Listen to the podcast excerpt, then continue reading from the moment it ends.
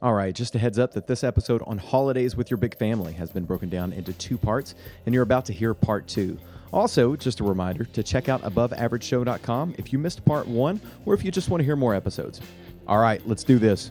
Traditions, yeah. And we're not going to talk about it in the broad sense. We're not going to say, hey, you need to start your family traditions, which actually you probably should if you haven't already. If you've got a big old family, do something that really creates those memories. But here are some ways that we're doing that. And Bobby's got a couple that are just awesome. Is that a cue for me? Oh, yeah. Hey. And Bobby's got some ideas that are just awesome. Ready, set, go. And if you know me, I'm big into lights. That stems from my own dad and my father-in-law. We all love just putting on a big light show. If I had the resources, no joke, I would be the real Clark Griswold. I would staple lights to my roof. I think that's cool. You know, everybody laughs at it because it's tacky. I'm like, that's awesome. I want to do that. So I get that rap from my neighbors sometimes that I'm the real life Clark Griswold. I try to be tasteful, but my wife kind of keeps that. She doesn't let it be too gaudy, if you will. But every year it's loud, it's bright. I add a little more every year, and eventually I think it's kind of like the frog that that's gonna slowly boil in the pot. That's Catherine. One year, like 10 years from now, she's going to look at the house and be like, oh my gosh, it's so gaudy and ugly. And I'm going to be like, yeah, look how awesome it is. But anyway, lights for me, it's a big deal. So much that as soon as, August rolls around, I'm looking for a weekend because you guys know with a big family, your schedules are crazy with sports and all that stuff. Literally trying to find one weekend where I can invite my dad and her dad to come up because they live in Georgia and help me put up some lights because, many hands make light work. And then we enjoy the company and stuff. So, yeah, I think my lights were up 3 weeks ago. I just haven't turned them on yet. Until yesterday, I did turn them on. Nice. All right. You got one. It's not a holiday tradition as much as the lights would be. I mean, we do the typical stuff. We decorate the house, and we'll put up a basic thing of lights. We're not going to go all Clark Griswold / Bobby Earhart on it, but a decent array. Of course, the tree and the stockings and the fire and the basics, right? But beyond that, I think for Christmas, it's just all about spending time together. One thing that we do is we go to Brown County, Indiana every year, and this is a tradition that stems back to Sarah's grandparents, who are in their 80s now, but they've been going to Brown County, Indiana for years. It's been going on for over 30 years, I believe, somewhere around 30 years, maybe late 70s, early 80s, somewhere in that neck of the woods. So the actual town is Nashville, Indiana, so it was always fun when I lived in Nashville to tell people that I was getting ready to take a big road trip to Nashville that weekend. And they're like, what? Nashville, Indiana. The street, man. Yeah. But the way I've always described Brown County is it's kind of like Gatlinburg, which if you've been to Gatlinburg, you'll know what I'm talking about. It's kind of like Gatlinburg before it got super commercialized. Nashville kind of grew up as an artist's colony, and there were almost these like hippies and artisans and stuff that would make pottery and actually paint. They'd have paintings. Anything in that realm, in that artist realm, there were a bunch of them there, and I'd love to know the history sometime. I should look that up. But out of that grew all these other shops around it. And so Sarah's grandparents started going there, and they would take the kids. And, of course, the kids were adults by that age and started having their own kids. And it was just something that multiplied. So now when we go up there, I think a couple of years ago it maxed out. I'm wanting to say we had over 60 people there between all the different families. We stay at the Brown County Inn. That's something that we do every year. Everybody stays at the hotel. And we all make sure that we've got not adjoining rooms, but connecting rooms, right? We're all down the same hallway or whatever. So it's aunts and uncles and cousins and brothers and sisters. And it is just an unbelievably cool time. They started something a few years ago where we actually celebrate Christmas up there now. So they rent out a room. And of course, everything's all decorated up there at the Brown County Inn. They rent out a room and it's kind of banquet style, and we just have Christmas. And it's really fun to do that. And the reason that I bring this up, the reason that it's really an important family tradition worth talking about, at least for our family, is the fact that it's out of town, that we all drive 5 hours to get up there to Brown County. That means that, especially the teenagers, but even, you know, some of the adult kids, you don't have folks running away to hang out with their buddies or to go run off and do something apart from the family. It is a concentrated, focused family time for Friday, Saturday, and Sunday, and that's it. And it's all about that. We all go to church together, we eat together, and then we do break off, and everybody goes shopping to the different little local stores and everything separately. But we'll pass each other on the street, might bump into somebody else that you haven't really had a chance to talk to much. You might see them in the toy store, or you might see them down at the pool later on Saturday night. Anyway, it's just a cool thing. The reason that it's specifically Christmas-oriented, though, is because this tradition started many years ago around early December. And so it's just kind of gradually evolved into this Christmas celebration. But that's a tradition that we've got. And truth be told, we almost didn't go this year. We almost pulled the plug on it for a few reasons. Namely, we've got James, who is 6 months now, and we've got Tyler, who is 22 months, and they're just a handful. Both of them are at that kind of crazy stage. And literally within the last couple of days, we said, you know what, we need to go. It's important for the older kids to go. It's important for us to go. And so we're going to make it work. We're going to suck it up. And it's going to be worth it. Now, at the time, I'm sure we'll be going, oh my gosh, I can't believe we did this. But then looking back on it, we're going to be like, yeah, it was really important that we got everybody together. Remember that year in 2015 when Brown County was just HE double hockey sticks? It was horrible. We hated it. That was so much fun. And Daddy got thrown in jail because he was yelling so loud at the kids. Exactly. I love that. That was great. I like that.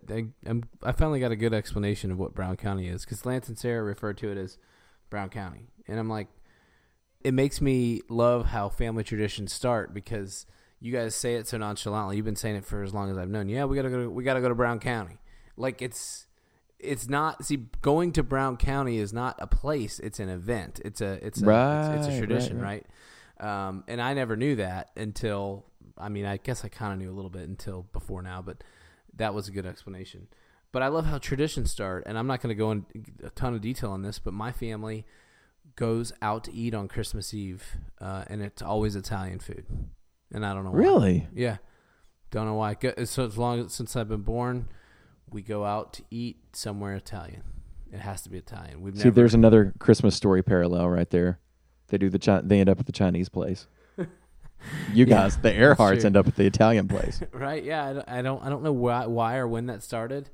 And it's always on Christmas Eve, and it's hard to find places that are open on Christmas Eve, and then you have to nichify it more to an Italian place that's open on Christmas Eve who can handle like 40 people. It gets kind of difficult, but yeah, it's been happening for years. But it's, you know, it's like, and people want to ask me, well, what's Christmas about that? I don't know. That's what is Christmas about it, is that right, you know, right. So that's fun. Well, cool. That's great. Hey, you got another one that I love in your family. Tell me about the Minivan Express. Is that that's what it's called, right? Yeah. So everybody knows the Polar Express, the story of the Polar Express. The idea there is we use our minivan, as a big family has, either that or a bigger vehicle, I guess. You could call it the Expedition Express or whatever. But we have a minivan, and what we do is that we play on the whole story of the Polar Express, where the kids have a ticket to enter into the minivan, and we take them on like a light tour and stuff. So, but it has to unfold, so it's better if I unfold it a little bit. So it's a normal night. All the kids are going to bed.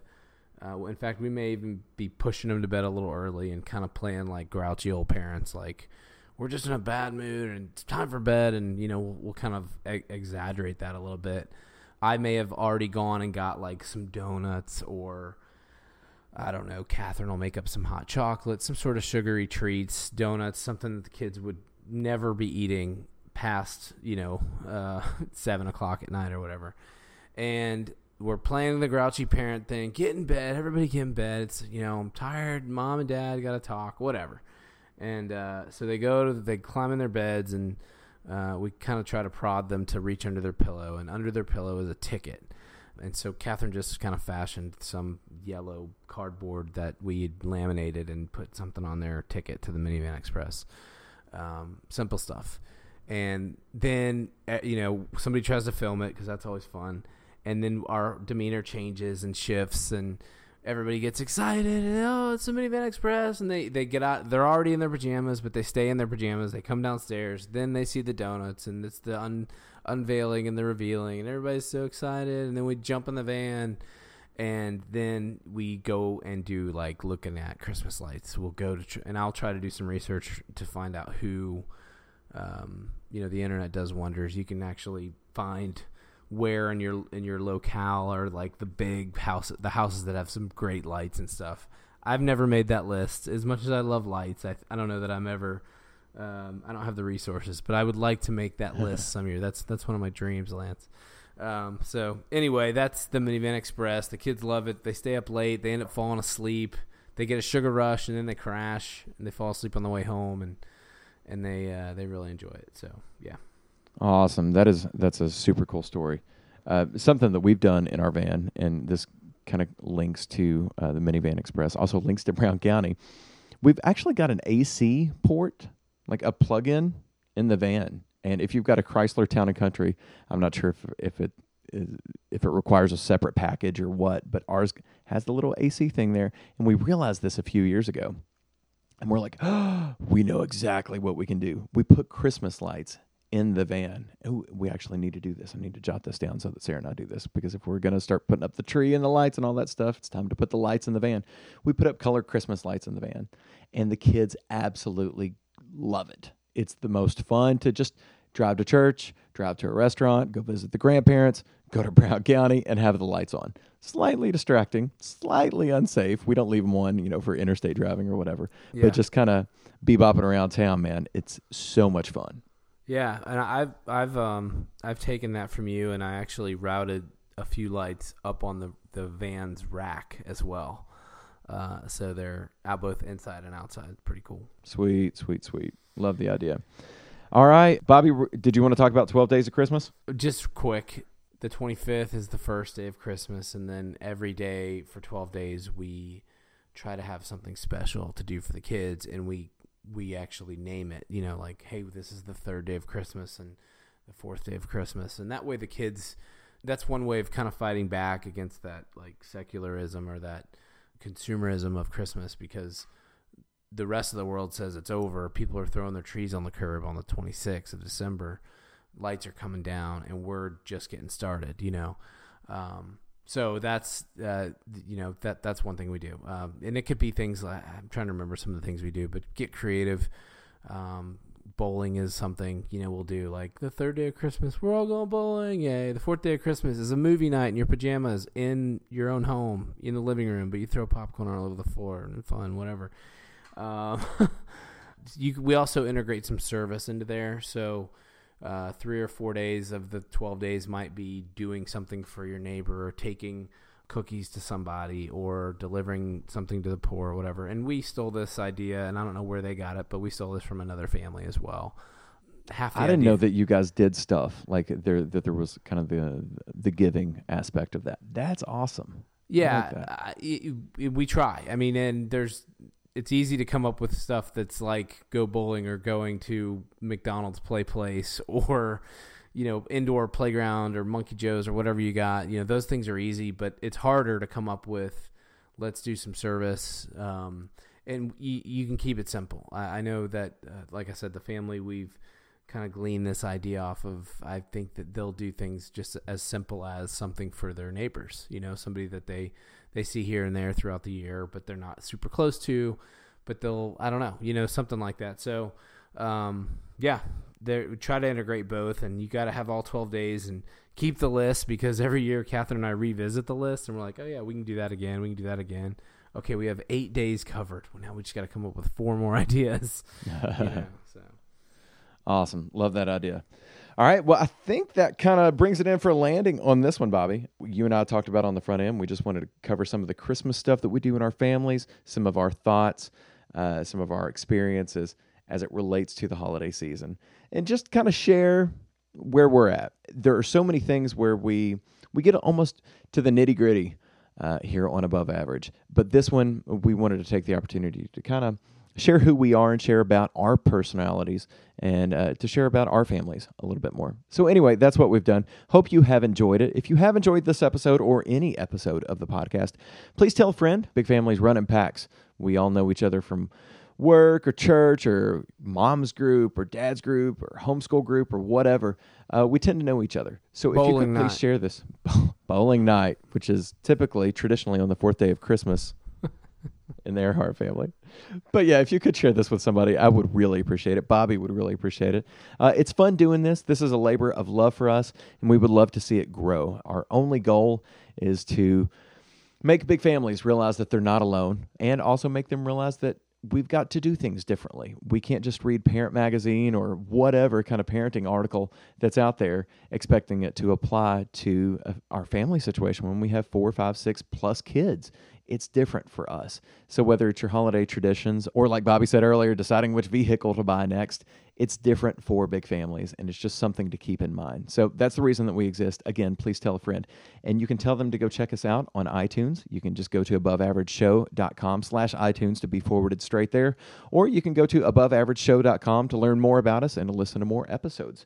But yeah, that's all we've got upcoming for the rest of the season. This is kind of our last big episode that Bobby and I are doing. We've got some other things. We're going to re-air some shows, some of our more popular shows. We'll have some smaller shows, that kind of thing. But I think this is probably it for the rest of this year. So I hope you have enjoyed it. This has been the first year that Above Average has been alive and kicking. And these next couple of shows, give them a listen. And we will be back. Bobby and I will do a show, probably the first show of the new year. What do you think, Bobby? Get that trash can. That's all he's got to say. You get that trash can for your family. Words of wisdom. Words of wisdom from Bobby. Hey, thank you so much for listening. And thank you for being above average. We'll see y'all next time. Later.